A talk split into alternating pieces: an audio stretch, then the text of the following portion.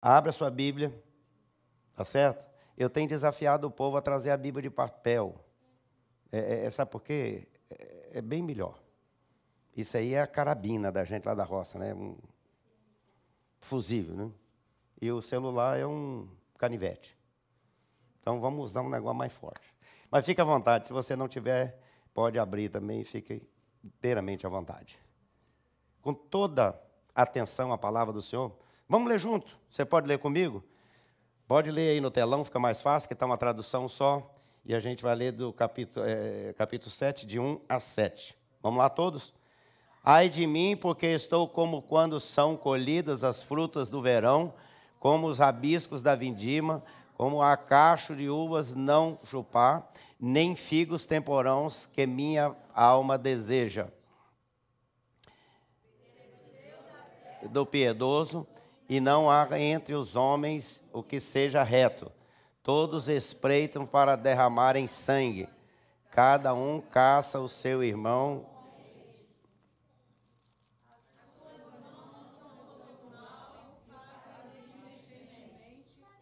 O princípio exige condenação, o juiz aceita suborno, a grande fala dos maus desejos da sua alma, e assim todos eles juntamente urdem e trama. O melhor deles é como espinheiro, o mais reto é pior que um sabe de espinhos. É chegado o dia anunciado por tuas sentinelas e o dia do seu castigo. Aí está a confusão deles. Não creiais no amigo, nem confieis no companheiro. Guarda a porta da tua boca aquele que reclina sobre o teu peito porque o filho despreza o pai, a filha se levanta contra a mãe, a nora contra o sogro, e os inimigos os homens são os da sua própria casa. Eu, porém, olharei para o Senhor e esperarei no Deus da minha salvação. O meu Deus me ouvirá. Vamos ler juntos o verso 7 todos, leiamos. Eu, porém, olharei para o Senhor e esperarei no Deus da minha salvação. Eu quero, amém. Eu quero parabenizar você por estar aqui junto comigo nesse momento, porque você fez uma escolha. Você escolheu vir, você escolheu sair de casa, e nós vivemos de escolhas o tempo todo. Quando você saiu de casa, com certeza você escolheu a roupa que você ia colocar, certo? Escolheu a roupa. Essa gravata, por exemplo, eu escolhi essa gravata. Eu tenho várias outras gravatas, mas eu escolhi essa gravata. Agora, por que, eu escolhi essa gravata? Um irmão me deu essa gravata lá no Brasil, no domingo, e falou: Você vai levar essa gravata, vai usar no próximo domingo, vai fazer uma foto e vai mandar para mim. Escolhas. Você, quando vai comprar uma geladeira, você escolhe qual a geladeira que você quer. Tá certo? Você, quando vai comprar um carro, você escolhe o carro que você quer. Você, quando vai comprar um Coroge, você escolhe o lugar, você escolhe o, o lago que você quer, você escolhe o tamanho da casa, enfim, nós vivemos escolhas. E a nossa vida, no geral, é uma escolha. E tem coisa que você não tem como escolher, você tem que fazer e obedecer. Por exemplo, você vai aqui no tráfego, o sinal deu vermelho, o que, que você faz? Para, porque tem que obedecer. Ou seja, no geral, nós vivemos de escolhas. E assim, a nossa vida tem que fazer escolhas corretas. E quais são as escolhas que nós fazemos todos os dias? Quem está solteiro que vai casar, precisa saber escolher quem é que vai ser a sua esposa para sempre, quem é o seu marido para sempre. Amém ou não amém, gente? Amém, ué. É, ué. Casamento não é coisa para um dia, nem é, não tem casamento experimental. É casamento para sempre. Então, por isso, pensa bem. Porque pensou bem, você avaliou bem, orou bem, buscou de Deus, Deus dirigiu, e aí a gente vai para frente. E casou, agora, meu filho, é juntinho até que a morte separe. E outra coisa, pensa mais ainda, porque agora a humanidade está vivendo mais tempo. Então tem que persistir mais tempo também, né? Está tendo mais anos de vida. Então fica mais firme aí. Então nós vivemos de escolha, gente. Nós escolhemos ler a Bíblia todo dia, escolhemos orar todo dia, nós escolhemos ir para o trabalho todo dia, tem que ir. Você pode escolher ficar em casa, mas você escolhe ir porque você sabe que tem que ir, não é verdade? Então nós vivemos de escolhas. Josué Por exemplo, ele escolheu o que? Ele diz assim: vocês podem escolher o que vocês quiserem, mas eu já fiz a minha escolha. Eu e a minha casa serviremos ao Senhor. Então nós temos escolhas espirituais, escolhas familiares, escolhas sentimentais, escolhas psicológicas, escolhas em todas as áreas da vida. Nós vivemos todos os dias escolhendo. E aí agora eu trago você para dentro do texto agora. Caminhe comigo um pouquinho e pensa no princípio desse texto de capítulo 7 aqui de Naum. E Naum, é, Naum, é que está acontecendo nesse momento?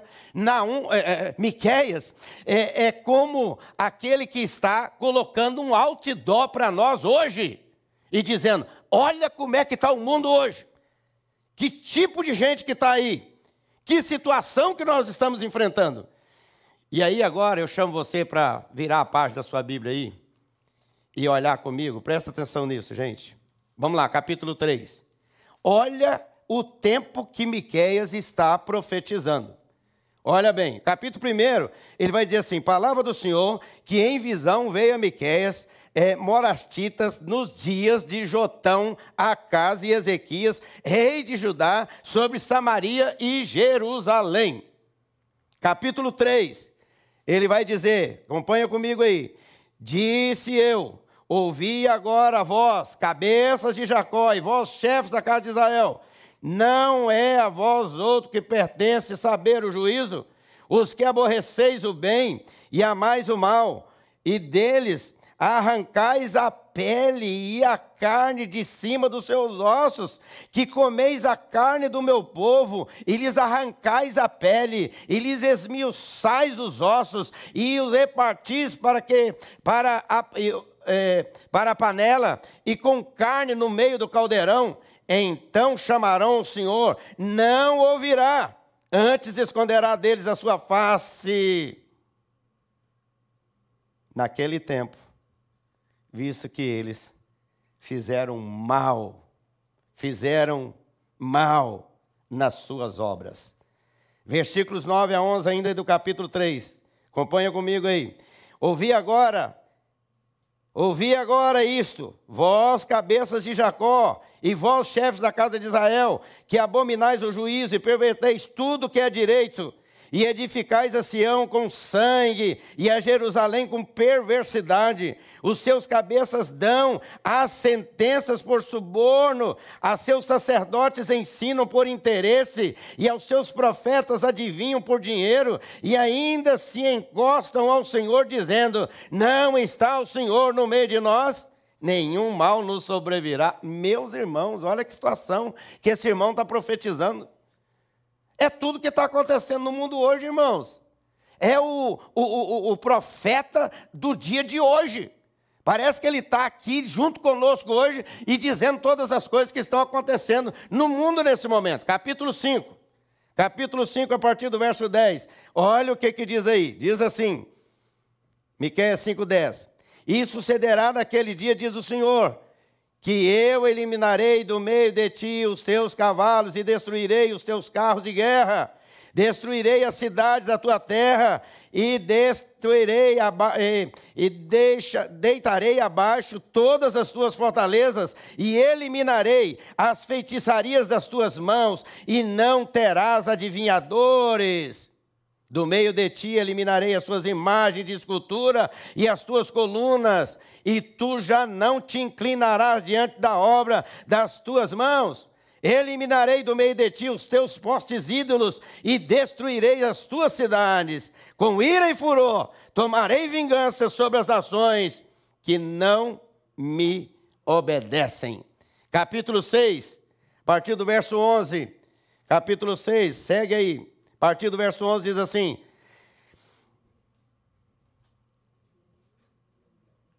Poderei eu inocentar balanças faltas, falsas e bolsas de pesos enganosos? Porque os ricos da cidade estão cheios de violência, e os seus habitantes falam mentiras, e a língua deles enganam na sua boca. Assim também passarei é, eu a ferir-te e te deixarei desolada por causa dos teus pecados. Comerás e não te fartarás, A fome estará nas tuas entranhas, removerás os teus bens, mas não os livrarás, e aquilo que livrares, eu o entregarei à espada. Semearás, contudo não colherás. Pisarás azeitona, porém não te ungirás com azeite. Pisarás a vindima, no entanto, não lhe beberás o vinho, porque observaste os estatutos de honra e de todas as suas casas, de, todas as casas de Acabe, e andaste nos conselhos deles. Por isso eu farei de ti uma desolação e dos habitantes da tua cidade um alvo de vaias. Assim, assim trarei sobre vós o opróbrio dos povos. Aí no capítulo 7, de 1 a 6, ele vai expor tudo o que está acontecendo exatamente naquele momento que era apostasia, deslealdade, corrupção, degradação, desintegração, desintegração familiar colapso das relações humanas, ou seja, ele bateu de frente com o governo, ele bateu de frente com o pecado, ele bateu de frente com aquilo que vem para destruir, e ele bate de frente. Mas agora vem o capítulo 7, verso 7. Olha o que, que diz aí. Eu, diante de tudo que está exposto, diante de tudo que está acontecendo, eu, porém, olharei para o Senhor e esperarei no Deus da minha salvação, o meu Deus ouvirá. Ele escolheu o certo, ele escolheu o correto, ele escolheu o quê? Primeiro, ele escolheu olhar para Deus. E eu quero convidar você a pensando nessa escolha correta a fazer a mesma escolha do profeta Miqueias. Olhar para o Senhor. É muito comum a gente olhar para a podridão, para os lixos do mundo, para as dificuldades, para os buracos da rua, mas a gente não enxerga a bondade do Senhor. Ainda que a gente veja as adversidades, mas a gente tem a bondade do Senhor. Um olhar diferente de todos os demais, este é o olhar do profeta. E ele está dizendo para nós: fique seus olhos somente em Deus. E o salmista diz assim: eleva os meus olhos para os montes Eleva os meus olhos para os montes. Não é do monte que vem o meu socorro. Não é da conta bancária que vem o meu socorro. Não é da religião que vem o meu socorro. Não é da pessoa nova que vem o meu socorro. Não é do, dos diplomas que vem o meu socorro. Mas o meu socorro vem do Senhor que fez o céu e a terra. Ou seja, primeiro, o meu socorro não é não está no monte, o meu socorro não está em nada de coisas. O meu socorro está onde? No Senhor. E ele diz assim: "E o meu socorro vem". Diga comigo: "Vem". O meu socorro vem. É o que está escrito na palavra. O salmista diz isso: "O meu socorro vem". E ele vem da onde? Da conta bancária, do dinheiro, da bondade da, da, da, pessoa que é nova, muito jovem, cheio de inteligência, cheio de capacidade, cheio de emprego bom, cheio de não sei o quê. Outro dia o irmão falou para mim, pastor, eu estou ganhando 300 mil por ano, estou fazendo mais um, um, uma coisa lá para poder ganhar 400 mil. Glória a Deus, né? Que nunca coloque o coração nas coisas mas coloque o coração no Senhor. Eu, porém, olharei para o Senhor. Ele diz: Eu não vejo socorro em mais nada, eu só vejo socorro no Senhor. E tem gente que tem mania de olhar para as, carnices da vida. Eu me lembro de um cachorro que estava morto, e o corpo dele deteriorando, e o pessoal passava, pedia o nariz assim, e aí eles falavam assim: que fedetina, que coisa horrível. Aí passou um moço, pegou um pauzinho assim, abriu a boca do cachorro e falou assim: que dentes lindos. Você está vendo só a carniça? Você está vendo só a podridão? Ou você tem tirado do meio da podridão alguma coisa que você possa olhar e dizer: ele tinha os dentes muito bonitos. Onde é que você está olhando? Para a carniça? Para a podridão? Para o lixo? Ou está olhando para o Senhor? O salmista, o, o, o profeta, ainda que ele está, estivesse vivendo a situação que ele viveu, ele estava ali olhando, dizendo: Eu elevo os meus olhos para os montes, eu elevo meus olhos para o Senhor. Não é do monte que vem o meu socorro, mas é do Senhor que vem o meu socorro. Não é da família, não é do governo, não é do dólar, não é das coisas materiais, nem das circunstâncias adversas, mas é do Senhor. Graças a Deus que eu não entrei no submarino. Claro, eu não tenho um milhão e duzentos para pagar a passagem. Né? Louvado seja Deus. Então, você entendeu como é que é o negócio? O cara tem muito dinheiro, começa a inventar coisa, vai ver gente, restos mortais de Titanic, a 3 mil metros, sei lá, de fundura lá, lá, quantos mil metros lá. Meus irmãos, nós temos que ter Deus no coração. Nós temos que saber que o que Deus faz, o que Deus é, o que Deus pode, é maravilhoso e nós temos que olhar para Ele e aprender com o profeta Miqueias. Então, o nosso olhar, os nossos olhos precisam ser colocados no Senhor. Olhar para o Senhor é caminhar com Ele sempre e nunca olhar para trás, como a mulher de Ló. É a única hora que a Bíblia manda olhar para a mulher do outro. É nessa hora. Lá no Novo Testamento, assim, olha para a mulher de Ló. Mas não é para fazer o que ela fez é para ver o exemplo, para não precisar de você cair no mesmo erro, para pagar o preço que ela pagou também, com a própria vida, a morte. Entenderam? Não olhe para trás, não olhe para aquilo que você acha que é o melhor para você, porque o diabo apresenta as coisas mais bonitas que você pode imaginar. É luzes da ribalta, amizade, amigos e tudo bonito. Eu me lembro quando eu era menino, que podia ainda fazer é, é, é, propaganda de cigarro na televisão, e eu me lembro, gente, mas eu era doido, mas doido, maluco, friçado, para poder pensar assim, gente, um dia eu quero ver como é que é esse tal de cigarro. Né? Só que eu já sabia que se eu pegasse um cigarro e meu pai soubesse, eu levava uma paulada, né? Uma surra. E olha o que, que o diabo faz. Um dia eu estou indo para a escola, o que, que eu acho? Uma carteira de cigarro novinha. Falei, é hoje. É hoje, é assim.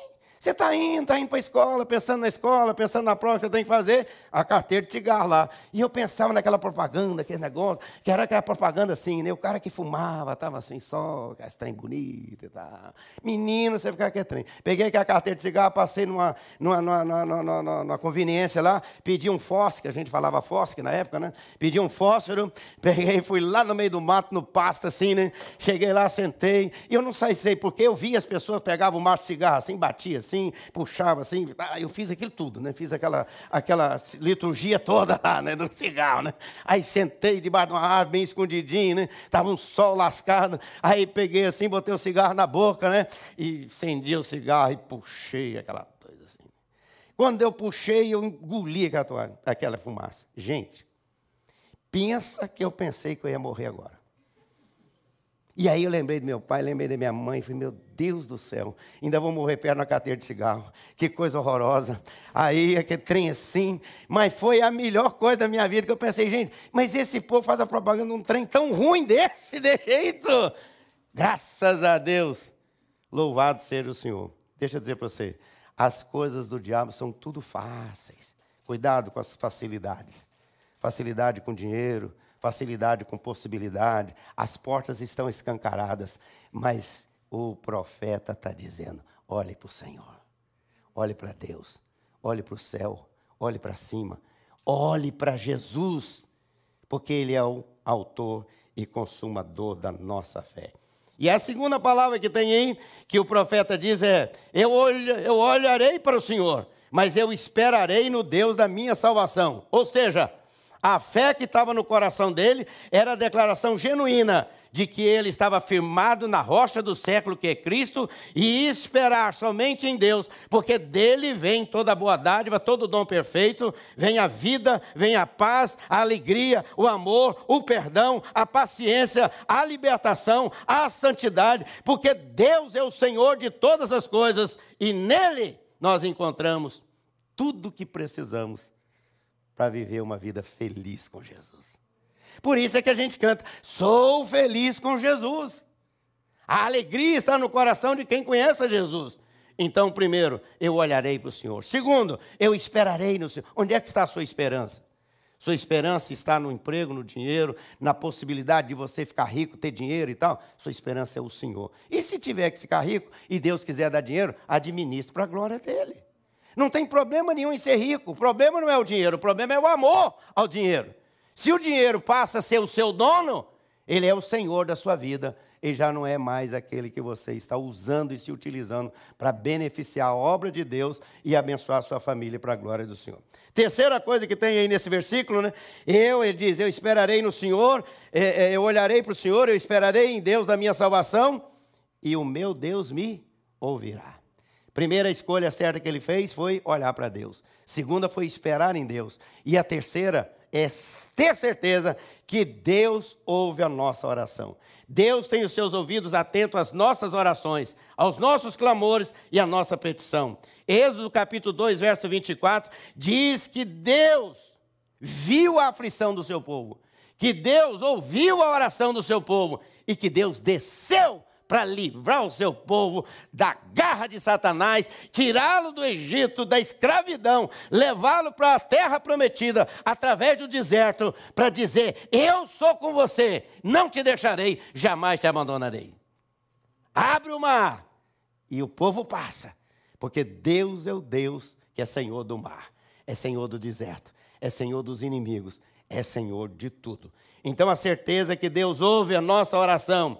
Agar estava no deserto com seu filho para morrer, mas lá no deserto, ela diz, o texto diz que o menino chorou. E diz o texto, e Deus ouviu a oração do menino, a voz do menino. Que voz? É a voz do choro. É como disse a irmã aqui agora mesmo, a lágrima, Deus vê a nossa lágrima. Deus ouve a nossa oração através da lágrima. E ele faz o quê? Atende a nossa oração. Deus ouve uma criança, Deus ouve um adulto, Deus ouve uma pessoa que está lá na cadeia, Deus ouve uma pessoa que está lá no hospital, Deus ouve uma pessoa que está, às vezes, completamente distante. Eu sei de uma pessoa que estava no centro espírita. No centro espírita. E lá ele passou por uma luta, e a mulher do centro espírita falou para ele assim: sai daqui, que seu lugar é numa igreja. E ele foi para a igreja. Ele é da igreja do pastor Hernandes, lá em Vitória, para a glória do Senhor Jesus. Deus vai lá para arrancar a gente de lá. Seja qual for a situação que nós tivermos. É só olhar para Deus, esperar em Deus e ter certeza que Deus ouve e atende a oração. Deus não dormita e nem, nem dorme, o guarda de Israel. O nosso Deus é Deus que traz para nós a existência das, das coisas que não existem. O Deus de Elias é o Deus que respondeu com fogo, com cura, com salvação, com vida, e nós também somos esses que recebem de Deus essa bênção da certeza que Ele está conosco. E Miquéias, então, completa esse texto, trazendo aqui para nós. Olha comigo para você ver que coisa maravilhosa. Quando a gente toma a decisão certa, olha para o Senhor, diante de todas as circunstâncias. Espera somente em Deus para nossa salvação e sabe que Deus realmente nos ouve quando clamamos, ele responde. Miqueias 7,15. Acompanha comigo lá. Olha o que, que diz lá. A partir do verso 14, ele diz assim: Apacenta o teu povo com o meu bordão, e o rebanho da tua herança que mora a sós no bosque. Olha que coisa linda. Deus ouve para fazer o quê? Pastorear a nossa vida. E como é que ele pastoreia? Ele pastoreia com isso aqui, ó. Olha que coisa linda. Não é de qualquer jeito, mas ele tem uma forma de pastorear, né? Ele pastoreia. Sabe para que, que é isso aqui, gente? Isso é o cajado que ele diz aqui, ó. Ele pastoreia com bordão. Sabe o que é isso aqui? Essa é a ovelha está um pouquinho desobediente, ó. Ou vem ou vem. É. Tem que vir. E aí, se ela não quer caminhar no caminho, ele vira naí. Né, não, não quebra perna, Empurra. Sabe como é que ele faz? Sabe como é que ele faz? Ele pastoreia com amor. Porque ele é Deus de amor. Ele nos ama. Por isso ele ouve a nossa oração. Ainda que esteja tudo aparentemente adverso. Mas ele sabe. E ele tem um plano para cada um de nós. E ele nos traz para a sua presença. Ele pastoreia com seu bordão, ele pastoreia com a, com a herança, e ele mora conosco. Olha aqui, ele é o Deus que mora nos bosques, nas casas, nas choupanas. Ele mora conosco. Ele habita no meio dos louvores do seu povo. Versos 18 e 19, veja comigo. Quem é Deus semelhante a ti? A oração de Miqueias é ao Deus que pastoreia, ao Deus que perdoa. Olha aqui, ó, verso 18.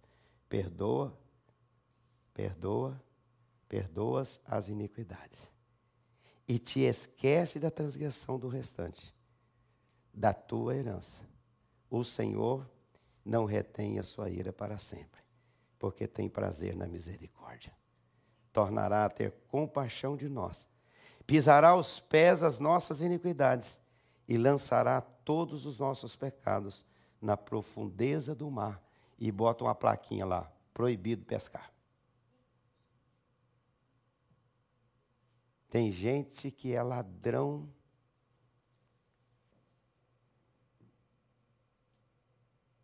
daquilo que ele já entregou nas mãos de Deus. Vai lá e rouba de volta. Se você entregou, querido, entrega. Descansa. E o mais ele fará. Para quem está preocupado com o quê? Descansa. Ora mais. Creia mais. Espere mais. E ó, está chegando. Cada momento está mais próximo a resposta que Deus tem para nós. E aí, ele termina então isso dizendo: Mostrarei a Jacó a fidelidade, a Abraão a misericórdia, aos quais juraste a nossos pais desde os dias antigos. Promessas. Nós temos um Deus de promessas. Então nós não vivemos de futuro, pensando no futuro, nós vivemos certos da nossa eternidade. A eternidade está colocada no nosso coração para servir o nosso Deus. Sua escolha nessa noite, nesse momento, tem que ser a mesma que Miqueias fez. Ou seja, é, olhar para o Senhor, esperar no Senhor e saber que Deus ouve e que Deus está mostrando aqui nessa palavra. É o Deus da restauração, é o Deus da misericórdia, é o Deus do perdão, é o Deus da aliança. Miqueias é mais que atual e ele nos dá esse tremendo encorajamento. Avance e vença, ainda que tudo esteja parecendo um mar de trevas, mas ele, Jesus, é a luz do mundo. E ele diz: Vós sois a luz do mundo. Ele nos deu esse privilégio de vivermos para a honra, glória e louvor do Senhor. Qual é a sua escolha? Você vai escolher ficar remoendo essas coisas todas ruins que estão acontecendo no mundo? Não seja profeta do caos, mas seja agente das boas novas de grande alegria. Pregue a palavra. Jesus Cristo é o Senhor e o Salvador todas as coisas estão absolutamente no controle do Senhor. Quando Jesus nasceu, estava o maior caos. Mas Jesus veio e trouxe vida e vida eterna. No meio de todo esse caos do mundo, Jesus continua vivo, presente, salvando, libertando, curando e nos dando a absoluta convicção de que vamos morar com Ele no céu. Se Jesus voltar hoje, para onde vai? Se Jesus voltar hoje, para onde vai a sua alma? Para onde você vai? Quem sabe para onde vai, fica em pé. Quem não sabe, fica também para a gente orar, para você passar a saber agora. É, ué. Aproveita.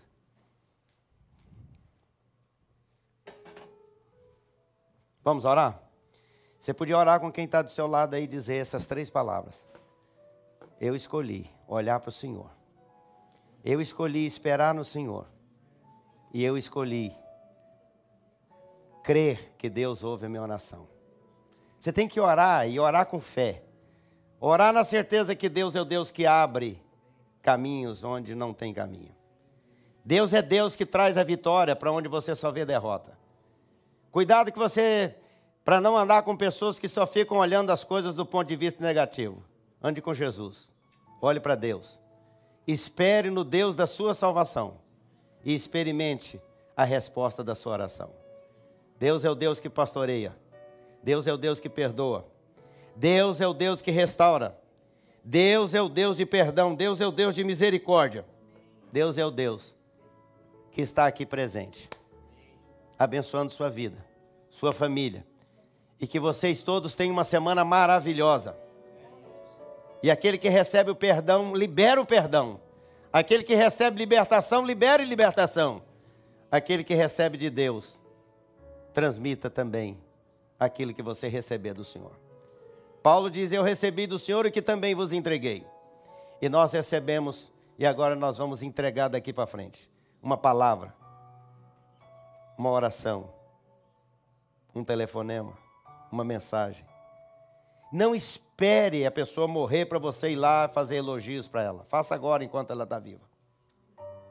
Não espere a pessoa morrer para levar aqueles monte de flor para lá. Leve agora.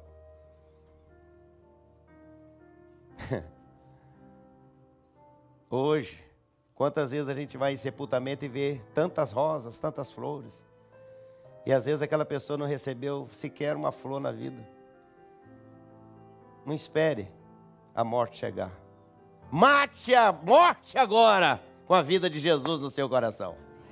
Jesus morreu a nossa morte para vivermos a sua vida e para celebrarmos o Senhor para a glória dele.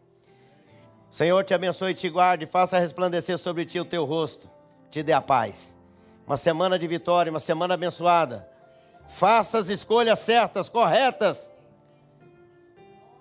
de olhar para Deus, de esperar no Deus da sua salvação e de orar e saber: Deus responde às orações. Clama-me e responder-te-ei. Em nome de Jesus, eu os declaro abençoados para a glória dele. E o povo de Deus diz: Amém. Amém.